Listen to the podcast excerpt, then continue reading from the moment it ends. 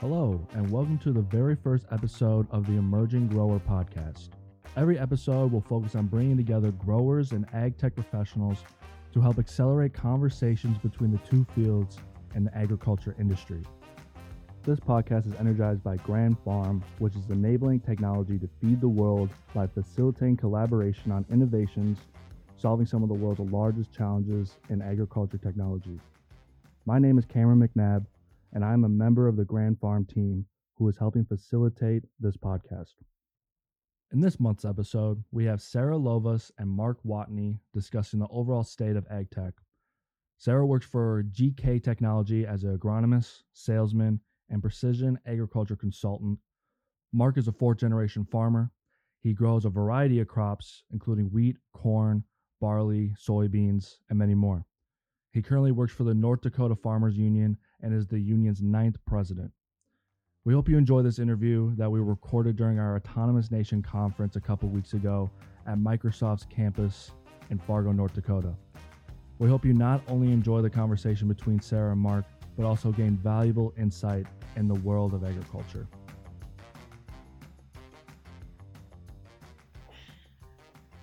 Well, hello. Uh, my name is Sarah Lovas. I'm a farmer and an agronomist um, and a precision agriculture um, person from Hillsboro, North Dakota. Um, I do farm up there. I raise uh, wheat, corn, soybeans, malting barley, and this year sunflowers for the first time ever. Well, hello. My name is Mark Watne. I'm service president of North Dakota Farmers Union. Uh, I too farm. I'm up by the Velva area, which is near Minot North Dakota. Uh, we're quite a diverse farm. Uh, we, we don't have any livestock, but we grow from mm. canola to wheat to oats to sunflowers to soybeans to corn, um, just a little bit of everything. Um, we still have quite a bit of focus on uh, wheat, and of course soybeans are coming in, and we you know kind of grow corn for uh, being part of the system, but it's it's not quite as good there as some of the other crops at this time. So Mark, what kind of what kind of technologies do you currently use on on your farm or do you do you do a lot of ag tech on your farming operation? How how how how are you incorporating stuff? Well, you know, we really are doing quite a bit. Uh, I wouldn't say we're the most advanced, but we're using quite a bit. We do a little bit of work with uh, uh with drones, doing a little mapping, not a lot. Obviously, we we do gather a fair amount of data, and we do just a little bit of mapping with it. We're we're struggling a little bit with trying to find how um, we take all that information and make it relevant to what our decisions are make that we need to make. Um, probably the biggest area is is really comes back to the GPS and the controlling of of making sure we're seeding relatively straight, uh, eliminating overlap, uh, you know, no double applications. Uh, I found it quite interesting when we went from the the simple light bar where we steered by a green light to where now the tractor is basically controlled except for, except for the end. The good news is though is we were able to eliminate uh, one 60 foot pass when we went to the light bar, and then we went to two 60 foot pass less on every field, which you laugh, but in some respect, it saved deal. us application inputs on seven dollars an acre or seven acres for all them dollars. So uh, it's really a return on investment is what we look at, and and of course we're using uh, agronomists and we're using uh, people that have special applications. So uh, we're continuously lowering our input costs due to the fact that we have precision agriculture. Oh, that's a big deal. And you know, um, and in in the course of of I, I'll tell you a little bit about how we're using some technologies on our farm here in a second too. But I when I'm working with different farmers in an agronomy capacity, um, and in a precision agriculture consulting capacity, I find that every farm is a little bit different, and that's okay. Um, there's there's absolutely nothing wrong with that um, because it's all about trying to figure out every farm in and to itself outside of ag tech has always been individual and unique um, before ag tech was ever part of agriculture. So it's always trying to figure out how how we can find that place where technology and agriculture can really enhance that particular farming operation into that particular farming operations culture. So I think that's I think that's really great. Um, and in our farming operation, um, how how well my background a, in agronomy has largely been based in soil science. And then I always had a, a pretty big interest in precision agriculture and how we put data layers together. And so years ago, I started using um, a computer software platform um, called ADMS from GK Technology, which really does allow us to put together different data layers And so I do put together, um, you know, yield data, satellite imagery. Um, you can use Veris data. If you take drone data, we can incorporate that. You can have multiple data layers to put it together. And so, really, I've spent a lot of time behind the computer actually trying to figure out how to make that work so we can we can make good decisions and then turn that into action for doing prescriptions the irony of the situation um, where we farm in the red river valley um, i i have zoned out and precision soil sampled probably the entire farm but i have found that not every single field requires it every year and so i have actually changed some of my practices there a little bit um, but it's interesting because it does help me understand where we really need to be investing different different inputs. So it's it's been great from that standpoint. Um, but I also wanted to bring up your point about um, the the overlap and and the cutting down on the passes. So many farmers, I think they they get into the tractor cab and they just they enjoy the auto steer component of it because you think it makes things so user friendly and easy, and it does. It does expand the day. It allows farmers to farm at night when the sun goes down. Um, but at the same time, it cuts down on the overlap. It cuts down on the inefficiencies. Um, so it does make us better farmers. Um, and I just, I always laugh because I think about the hired man who's doing tillage and he gets in and the auto steer breaks or something. He calls over the radio. The auto steer broke. What do I do? And you come back and you say, It's okay. Grab the wheel. yeah, it, it, it is so true because uh, I, I, remember when I started learning the systems, and my hardest thing for adjustment, and, and you may not think of this as, as, as, not a farmer, but you had an automatic attention to reach up and grab the steering wheel after you turned just out of habit. And of course, when you grab the steering wheel, it, it's nothing bad happens except it kicks the auto steer out for that moment until you re. And, and it was so frustrating because if you just left the steering wheel alone, you're way better than trying to do that automatic thing. So it was a huge step. Uh, but there is other things. I mean, uh, a lot of times we forget the genetics. I mean, uh, uh we're pretty much uh, early adopters of new genetics. We, we really like that. And that technology is just on the verge of some great, great advances.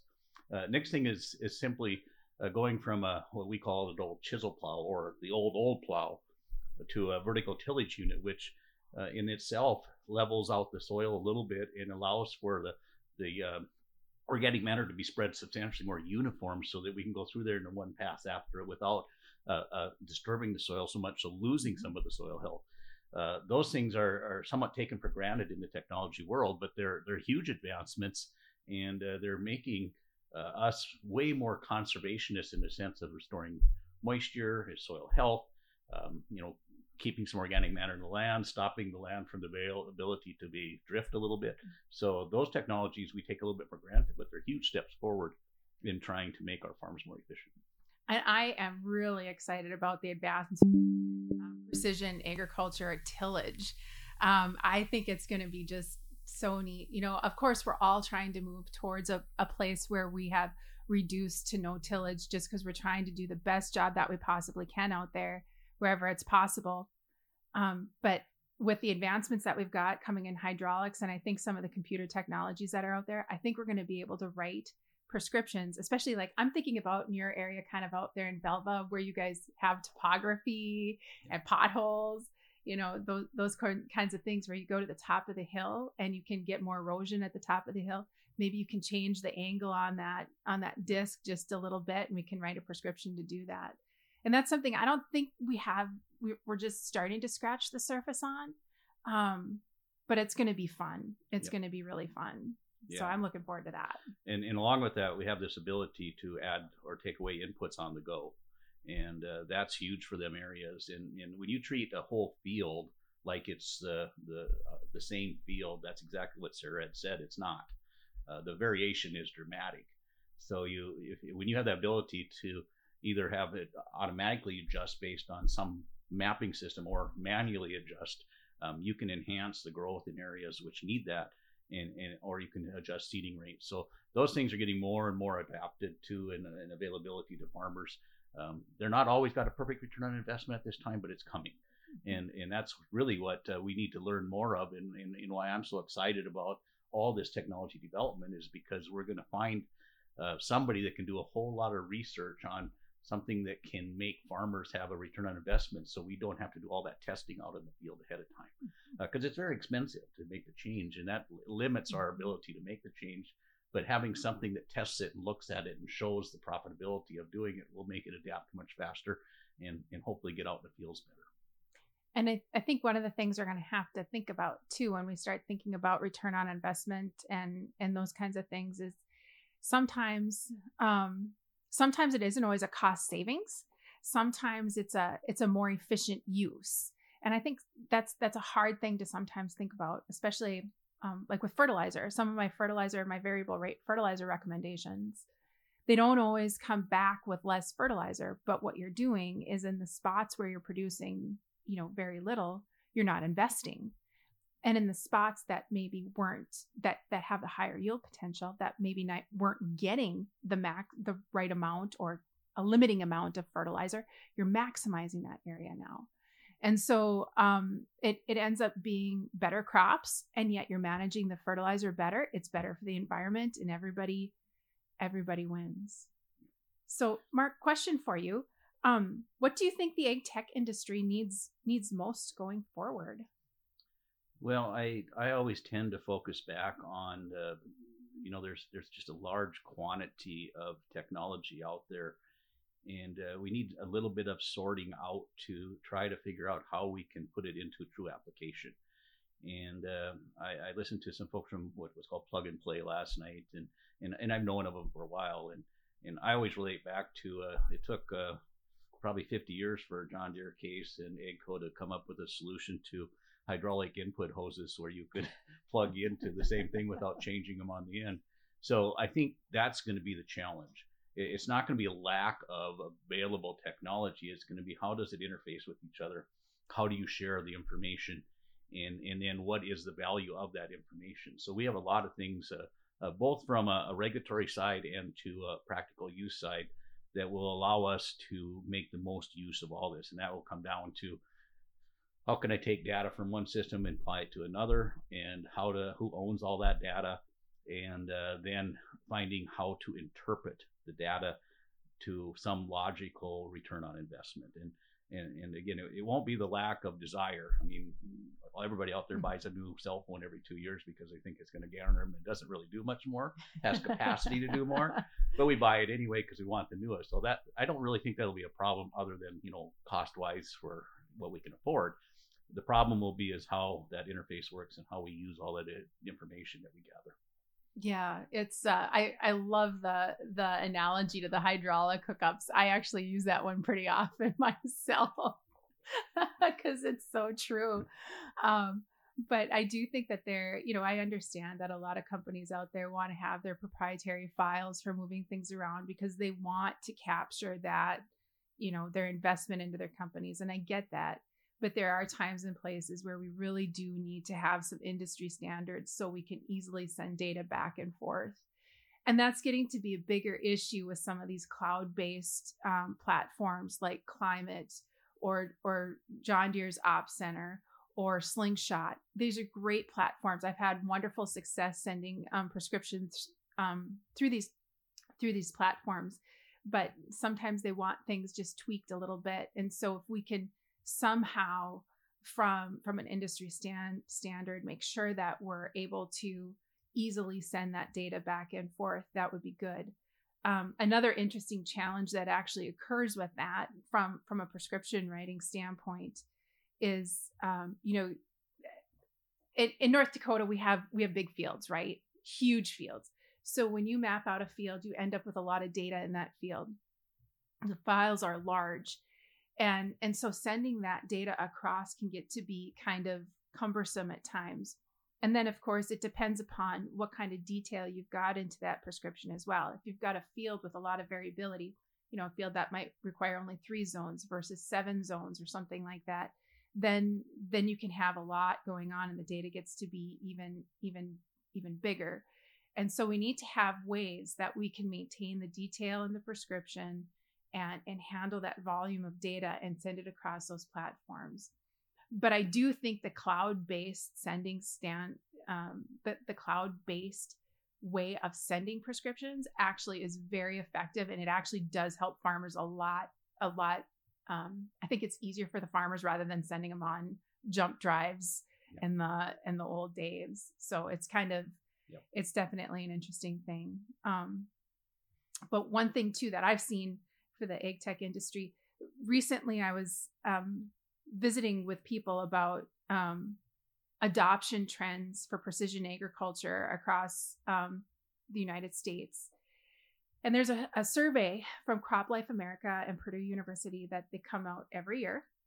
Um, and in, in 2020, they had kind of an interesting um, paragraph in there about putting together data layers. Um, and, and, and basically, what that that said is farmers really like their auto steer. They like their section control. They like the the precision agriculture that they can get in and you push the button and they go. But it's the one where you actually have to digest and funnel through and turn the and, and work with the data layers to turn them into something. That's a big challenge. And they identified that as a huge issue um, in the in the industry. One of the things that's really interesting along that same lines is that precision agriculture adoption has by and far and away been much greater in the corn belt states than it has been in the wheat raising states. And in those corn belt states, oftentimes grid sampling has been the foundation versus zone sampling. While in grid sampling, it really is the soil sampling that determines the variability. And you don't have to put together data layers to create that because you do that on the backside. Whereas in zones, you need to really interpolate that data up front and make sure that it's done correctly because that is the framework for every decision that you make going forward. Well, in the 2021 Crop Life survey, I found a very interesting stat that it looked like in there the grid sampling was starting to drop off a little bit. And a few people were starting to take a look at zones, but a few people were actually going back to the old fashioned composite sampling. But they were citing frustrations that it was hard to create zones. So, where I'm going with this soapbox, pardon me, but is that we really do need to have, um, I think, some people in the industry learning how to really work to put that together so that we know what that data means and how we really do identify variability in the field from data that's that's one of the big needs that I see for the yeah. industry. And I, I, think you're identifying really a key component. Uh, um, we need a for an ag tech company to really get rolling and, and to be successful. I think it needs to have somewhat of a three focus approach. And the first one would be obviously developing, designing something that brings value. Um, the next thing would be is that uh, being uh, getting themselves exposed, getting out in trials, getting working with NDSU or the, the Grand Farm when it gets fully established, so farmers can have a visual. Uh, but the last part is the most important part, and, and that is uh, uh, giving the farmer some tools or, or, bringing people to the field to teach in the education component because uh, that's where farmers are going to have a lack. And uh, that's why we adopt the stuff that is simple because um, we can understand it and, and we have a visual. So when you get into um, you know layering graphs or or the style of soil sampling, um, farmers need to have that rationale. They need to be shown why it makes a difference, and and and then they'll do a quick calculation. And I, and I do this myself. Um, if I do all that work of grid sampling and I lay my maps out, and it costs me, I'll make a number up, twenty dollars an acre which is probably more than that. I can simply add 10 pounds of nitrogen and meet the needs of everything. Well, mm-hmm. that's a logical approach, but it's not a smart approach because the, it is back to some places need more, some need less, some you're never going to get a return on if you apply that much nitrogen, you'll never get it back.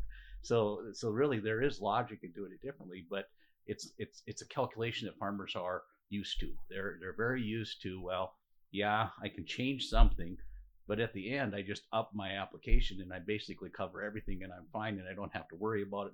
And, I, and, something I don't understand. So ag tech needs to put people out in the field and uh, they need to do the demonstrations and they need to bring the farmer along. And, and that, that takes time and investment, but uh, I think they'll be way more successful if they go down that route. And that's a great point. Um, that's a really great point because I think, you know, we, we as farmers sometimes think about our traditional way of how we've always done it. And let's face it, this is a big culture change for us. Um, if my grandfather could, could see the computer screens in these tractors, I wonder what he would think, you know? And so to have to and I think a lot of farmers think about fixing stuff with a 9 16 wrench. And sometimes, well, if you fix it with the 9 16 wrench and you hit it hard enough, trust me, you didn't fix it. Uh, it just got worse because you broke the monitor. Um, exactly. but, but so I, I think that idea of bringing along education is just. That's, that's really important. it, it is. In, in, you know, in the early 90s, we went to a really a, a one minimum tillage one pass system on our farm. And, and uh, the first couple years it was it was painful. Um, we had such a learning curve, and and it was really it was simple things. It was getting the the unit to float properly and to get the seating depths accurate, and it was something we all knew, but it was uh, enough new that we had to really adjust. So um, it, it's extremely easy to see too deep, and then lights are not mm-hmm. see deep enough, and and I, I, can remember my dad; he was nervous. I mean, he was just, "Oh, you guys, you you know, you're you're headed down a path."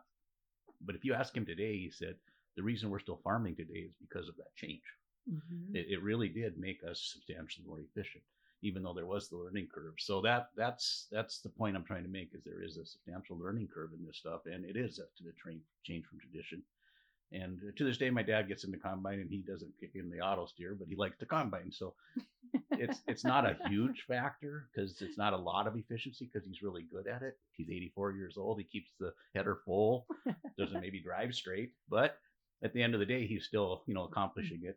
And uh, you know that's probably a, a, more of a luxury to be able to kick the auto steer in the combine than it is total efficiency, especially combining wheat or, or something mm-hmm. like that. Mm-hmm. So it's it's definitely a, um, a, tradition likes to hold us back some. Education can break the tradition if we can show people how to do it. Yeah, I think that's great. So, what kind of advice do you have to give for ag tech startups? I, am back to these three items. Mm-hmm. You got to focus everything you can't. If you're just going to bring a product out here and assume farmers will automatically adopt it, you're you're you're probably chasing something that won't work long term. Um, so we need that support. We need to behind the support, especially if you're not kind of into what uh, the traditional place farmers buy. Um, you know, John Deere case and AGCO can get away with a little bit, uh, but a new startup's going to have to uh, deliver a little bit more. Uh, expectations will be higher for them than they may be for um, a John Deere, for example. Yeah, I definitely think it's important to um, to make sure that the the technology that you're coming up with is something that's very relevant to the farmer. If you ask yourself, how does this make this farmer money? Or how does this improve this farmer's life? How does this impact that farming operation? And you can answer those questions with your product. You'll probably do okay, but you got to be there to to walk alongside and help us understand how to make it work.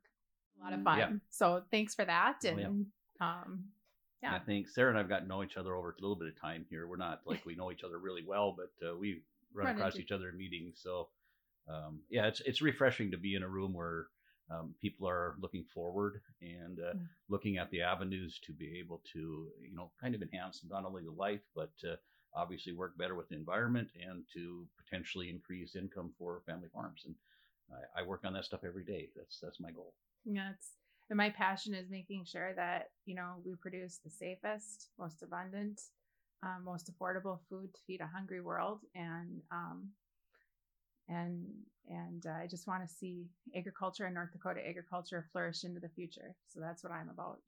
So and I guess that gives us a lot in common. So yeah, there you go.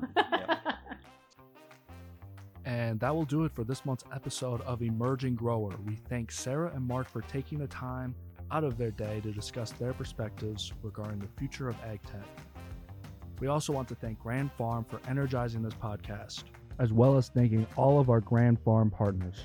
To learn more about Grand Farm, you can visit the website, which is www.grandfarm.com. You can expect new Emerging Grower episodes to release on the third Thursday of each month on all audio platforms. We hope you all have a great rest of your day. Thank you.